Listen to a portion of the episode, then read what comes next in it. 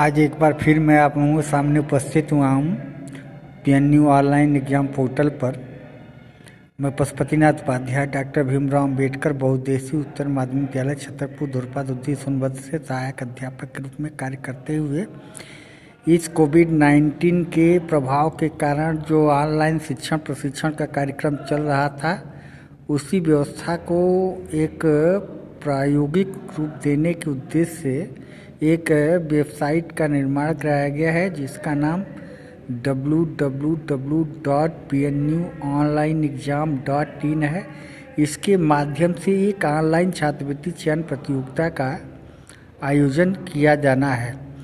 इसके लिए ऑनलाइन आवेदन की प्रक्रिया आरंभ हो गई है जो 25 अक्टूबर 2020 से प्रारंभ हो चुकी है, जो 31 जनवरी 2021 मध्य रात्रि 12 बजे तक चलेगी। यह प्रतियोगिता कक्षा 6 से लेकर के उच्च वर्गों की कक्षाओं में अध्ययन करने वाले छात्र छात्राओं के लिए 4 वर्गों में आयोजित की जाएगी। कक्षा 6 से लेकर के 10 तक के छात्र छात्राओं के लिए इस प्रतियोगिता में कुल 100 प्रकार के बहुविकल्पीय प्रश्न होंगे जो सामान्य ज्ञान और विषय पर आधारित होंगे, जिन्हें 2 घंटों में हल करने होंगे।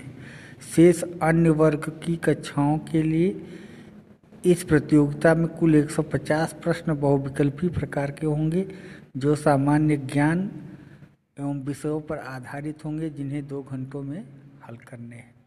अब छात्र छात्राओं को विशेष रूप से यहाँ यह बताना है कि अब दिए गए वेबसाइट से वो अपना ऑनलाइन आवेदन किस प्रकार से करेंगे, शुल्क का भुगतान कैसे करेंगे, परीक्षा कैसे देंगे और परीक्षा फल कैसे प्राप्त करेंगे। तो आइए हम लोग सिलसिलेवार एक एक चीज़ को यहाँ पर देखने का प्रयास करते हैं। सबसे पहले आप लोग www.pnuonlineexam.in को टाइप करके ओपन करेंगे। जब वेबसाइट आपकी खुल जाए तो मोबाइल में कभी कभी डेस्कटॉप टाइप का नहीं होता, उसे डेस्कटॉप टाइप में कर लें। तो डेस्कटॉप टाइप जब आप कर लेते हैं इसको तो आपको होम पेज पर मिलेगा ऑनलाइन स्कॉलरशिप फॉर्म का सेक्शन, जहाँ पर आप इसे क्लिक करेंगे तो क्लिक करते ही आप लोगों को आवेदन पत्र का प्रारूप आ जाएगा जिसमें आपसे सारी डिटेल्स मांगे जाएंगे। डिटेल्स भरने से पहले आपके पास 2-3 चीज़ों को होना आवश्यक है। पहली बात तो आपका ईमेल आईडी होना चाहिए, दूसरी बात मोबाइल हो, तीसरी बात आपका फ़ोटो, चौथी बात आपका सिग्नेचर और पाँचवीं बात पिछली कक्षा का अंक पत्र हो। यदि पिछली कक्षा का अंक पत्र नहीं है तो उसके स्थान पर अपना हस्ताक्षर अपलोड करके फॉर्म को सबमिट कर देंगे। अब प्रश्न उठता है फॉर्म को सबमिट कर देने के बाद उसका ऑनलाइन माध्यम से शुल्क का भुगतान किस प्रकार से होना चाहिए। इसमें भी 2 प्रकार से आप शुल्क का भुगतान कर सकते हैं, या तो तुरंत या कुछ घंटों या कुछ दिनों के पश्चात। यदि आपको तुरंत करना है तो जो ही आप अपने आवेदन पत्र को सबमिट करते हैं तो आपके ऑन स्क्रीन पर आपके विवरण और विवरण के ठीक नीचे पे नाउ का विकल्प आता है। पे नाउ के विकल्प पर सिलेक्ट करेंगे तो ही आपसे पेमेंट की मेथड मांगी जाएगी, जिसमें से आपसे credit card, debit card, net banking, अन्य माध्यमों से UPI से शुल्क का भुगतान करने को कहा जाएगा। आप इनमें से किसी एक माध्यम का चयन करके अपने ऑनलाइन शुल्क का भुगतान कर लेंगे। यह था तो पहला तरीका। दूसरी बात, यदि आप 2 घंटे, 4 घंटे या 1-2 दिन बाद परीक्षा शुल्क का भुगतान करना चाहते हैं तो आप वेबसाइट को टाइप करेंगे www.pnuonlineexam.in। इसे क्लिक करके ओपन करेंगे तो आपके सामने इस पूरी वेबसाइट खुलेगी, जहां पर आपको स्टूडेंट लॉगिन सेक्शन दिखेगा। उस पर क्लिक करते ही आप अपना रजिस्ट्रेशन नंबर और मोबाइल नंबर भर करके लॉगिन करें। लॉगिन जब कर देंगे तो आपका विवरण आएगा, आपसे पे नाउ करने को कहा जाएगा, जिसको आप क्लिक करेंगे तो ठीक उसी प्रकार से आपको भी debit card, credit card, UPI, net banking, अन्य माध्यमों से शुल्क का भुगतान करने को कहा जाएगा। इनमें से किसी एक माध्यम से आप अपने शुल्क का भुगतान कर लें। जब आप लोग शुल्क का भुगतान कर लेते हैं तो परीक्षा देने की बात आती है। तब तो भी आप लोग जब परीक्षा देने की बात आएगी तो आप लोग एक काम कर सकते हैं, वेबसाइट को टाइप करेंगे www.pnuonlineexam.in। इसे टाइप करके ओपन करें। होम पेज पर बने स्टूडेंट लॉगिन सेक्शन को ओपन करें। वहाँ पर आप अपना रजिस्ट्रेशन नंबर और मोबाइल नंबर डाल करके सबमिट कर दें। अब आपके सामने एक डैशबोर्ड आएगा जिसमें आपको student details, online quiz sections, result sections और लॉगआउट का सेक्शंस दिखेगा। इनमें से आपको अब ऑनलाइन क्विज सेक्शंस को ओपन करना है। ऑनलाइन सेक्शंस को ओपन करने के पश्चात आपके सामने परीक्षा की सूची आएगी। परीक्षा सूची के ठीक सामने स्टार्ट एग्ज़ाम का विकल्प होगा जिसको आप सिलेक्ट करेंगे। जब आप ये सिलेक्ट कर लेते हैं तब आपके सामने परीक्षा के सारे प्रश्न पत्र आ जाते हैं। अब आप एक एक प्रश्नों को पढ़ते हुए हल करते हुए चले जाएं। जब आप सारे प्रश्न हल कर लें तो अंत में दिए गए सबमिट बटन को क्लिक करके परीक्षा को भेज दें। जब आप परीक्षा दे दें तो उसके बाद आप परीक्षा फुल पाने के लिए तुरंत आपको नीचे दिया होगा शो योर रिजल्ट। आप शो योर रिजल्ट पर क्लिक करके ओपन करेंगे तो वहाँ पर दो विकल्प दिखेगा, डाउनलोड सर्टिफिकेट और डाउनलोड मार्कशीट। आप दोनों प्रमाण पत्र ले लें या एक ले लें, चाहे ना लें, वो आप पर निर्भर करता है। ये तो रही तत्काल परीक्षा फल प्राप्त करने की तरीके। अब दूसरे, मान लीजिए हम तुरंत ना ले, एक दो घंटे बाद, 2 दिन बाद, 3 दिन बाद, 4 दिन बाद लेना चाहे परीक्षा फल, तो उसके लिए आपको भी वेबसाइट www.pnuonlineexam.in को ओपन करना होगा। फिर स्टूडेंट लॉगिन सेक्शन में आकर के ओपन करके अपना रजिस्ट्रेशन नंबर, मोबाइल नंबर डाल करके लॉगिन करना होगा। जब आप लॉगिन करेंगे तो डैशबोर्ड आएगा जहां पर आपको रिजल्ट सेक्शन दिखेगा। उस पर क्लिक करके आप अपना रिजल्ट प्राप्त कर सकते हैं। ये तो थी आपको ऑनलाइन आवेदन करने से लेकर परीक्षा फल प्राप्त करने तक की। इसमें ये जो प्रतियोगिता कराई जा रही है इसमें एक तरीके से ऑनलाइन परीक्षा प्रणाली को प्रोत्साहित करने के उद्देश्य से किया जा रहा है। इसमें अन्य प्रकार से कोई आर्थिक लाभ लेने के उद्देश्य से नहीं कराया जा रहा। अब रही बात, कई लोगों के मन में है कि उत्तर प्रदेश शासन और कई गैर सरकारी संगठन निःशुल्क आवेदन कराते हैं तो उनके पास संसाधन इतने होते हैं कि वो ऐसा कर सकते हैं। लेकिन चूँकि मैं व्यक्तिगत तौर पे एक वित्तविहीन विद्यालय में कार्य करता हूँ जिसके लिए इतना हमारे पास संसाधन नहीं कि मैं उतना पूरा कर सकूँ, फिर भी मैंने वेबसाइट के निर्माण कराने से लेकर के परीक्षा के प्रश्न पत्र तैयार कराने से लेकर के सारी चीज़ों को करा करके इस ऑनलाइन परीक्षा को आप लोगों के सामने लाने का प्रयास किया है।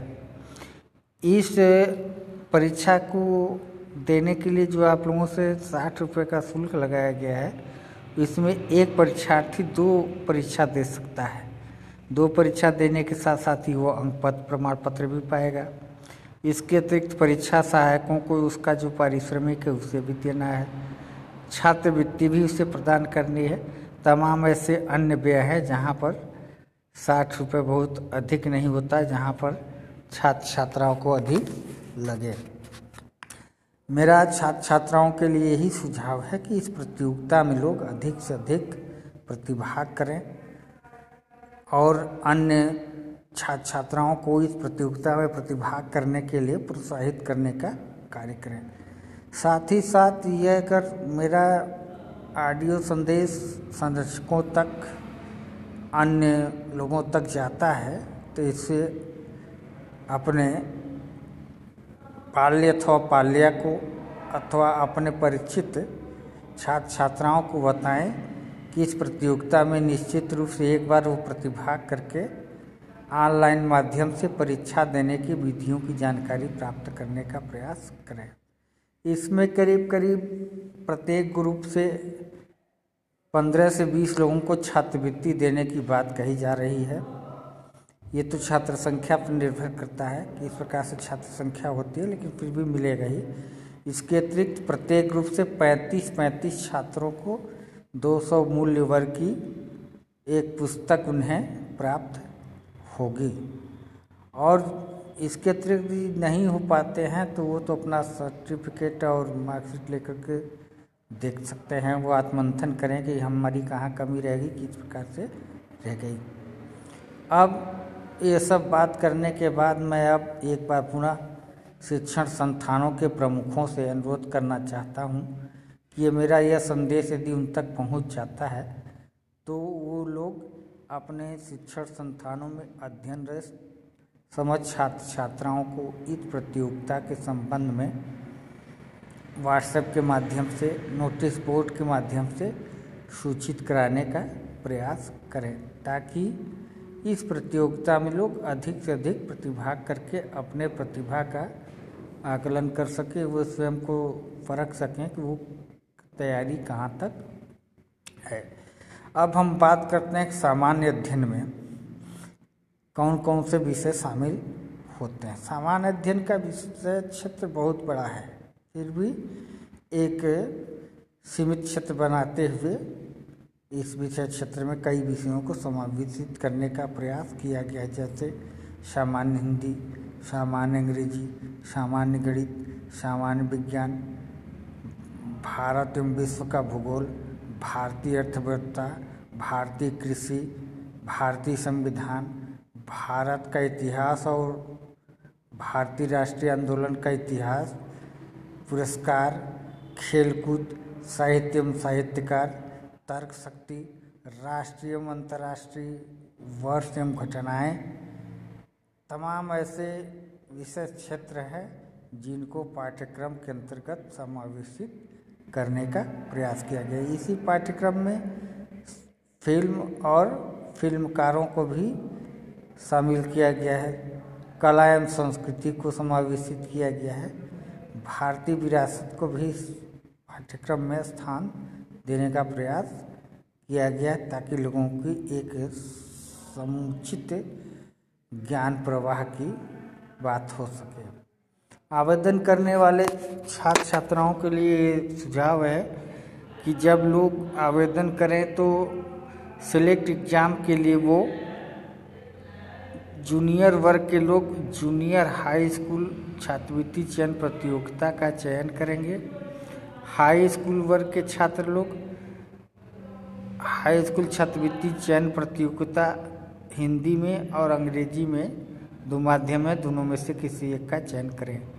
इंटरमीडिएट के छात्र छात्रा इंटरमीडिएट छात्रवृत्ति चयन प्रतियोगिता का चयन करेंगे। स्नातक स्तर के लिए स्नातक स्तरीय ज्ञान प्रवाह परीक्षा का चयन करेंगे, और बाकी जो प्रशु और परास्नातक वर्ग के छात्र छात्रा हैं वो लोग परास्नातक और प्रशिक्षण वर्ग के परीक्षा को अपने छात्रवृत्ति चयन प्रतियोगिता हेतु परीक्षा के नियम में सेलेक्ट करके परीक्षा देने का काम करेंगे।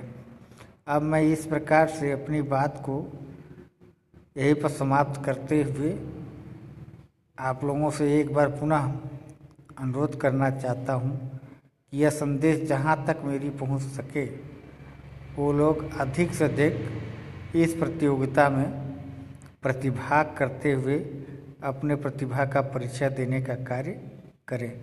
साथ ही साथ शिक्षण संस्थानों के प्रमुखों, प्रबंधकों, महाविद्यालयों के प्राचार्यों, प्रबंधकों से अनुरोध है कि वो अपने यहाँ अध्ययनरत समझ छात्र छात्राओं को इस प्रतियोगिता के लिए दिए जा रहे वेबसाइट www.pnuonlineexam.in के संबंध में विस्तृत रूप से नोटिस के माध्यम से सूचना देने का कष्ट करें, ताकि वे लोग वेबसाइट से जा कर के अपना ये प्रतियोगिता के लिए ऑनलाइन आवेदन करते हुए परीक्षा देने का कार्य करें।